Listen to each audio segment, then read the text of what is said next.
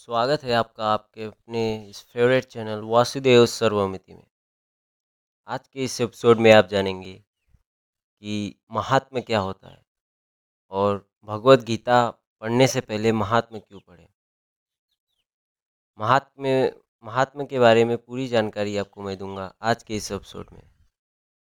तो शुरू करते हैं। पहला क्वेश्चन ये कि महात्मा क्या है? बात है उस समय की जब भगवान वेद व्यास ने महाभारत को लिखा था। उस समय उन्होंने भगवत गीता तो लिखा था, पर उसका महात्मा नहीं लिखा। अब ये महात्मा होता क्या है? जब भगवान आदि शंकराचार्य का अवतार हुआ और जब उन्होंने भगवत गीता के 700 श्लोकों को 18 अध्याय में बांटा तो उन्होंने उसके साथ महात्मा भी जोड़ दिया। महात्मा क्या है? अब इस महात्मा में भगवान शिव जो है, माता पार्वती उनसे पूछती है कि गीता के इस अध्याय को पढ़ने से क्या होगा? या इस श्लोक को पढ़ने से क्या होगा? या किन लोगों ने अभी तक इसका फ़ायदा उठाया? तो भगवान शिव उसका जवाब देते हुए महात्मा में एक कहानी बताते हैं।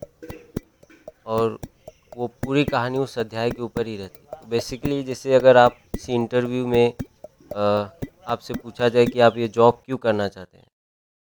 तो आपको उसका जवाब देना पड़ता है। तो वैसे ही अगर कोई पूछे कि मैं भगवत गीता का ये अध्याय क्यों पढ़ूँ या इसको पढ़ने से क्या होगा? तो उसका आंसर है महात्मा पहले आप महात्मा पढ़ो।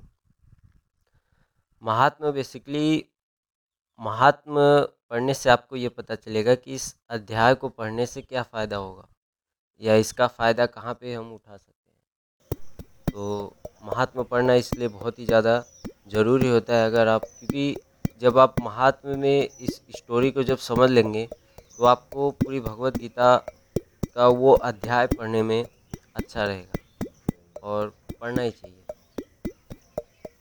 ठीक है तो आज के एपिसोड में इतना ही। और भी अगर आपका कोई क्वेरी हो, क्योंकि तेईस जुलाई से हमारा गीता का पहला एपिसोड चालू होने वाला है।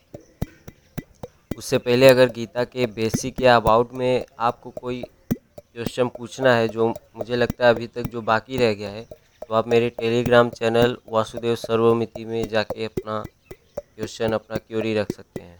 मैं ज़रूर उस पर एक एपिसोड बना दूँगा। और ये जो पॉडकास्ट है, ये हब होपर स्टूडियो पे बनाया गया है, और हब होपर भारत का पॉडकास्ट क्रिएटिंग प्लेटफॉर्म में सबसे आगे है, क्योंकि हब ऊपर आपको ये चांस देगा कि आपके पॉडकास्ट को भारत में जितने भी म्यूज़िक चैनल्स हैं उन पे अपलोड करने का, चाहे विंक म्यूज़िक हो, चाहे गूगल पॉडकास्ट हो। तो आज के लिए इतना ही। जय श्री कृष्ण।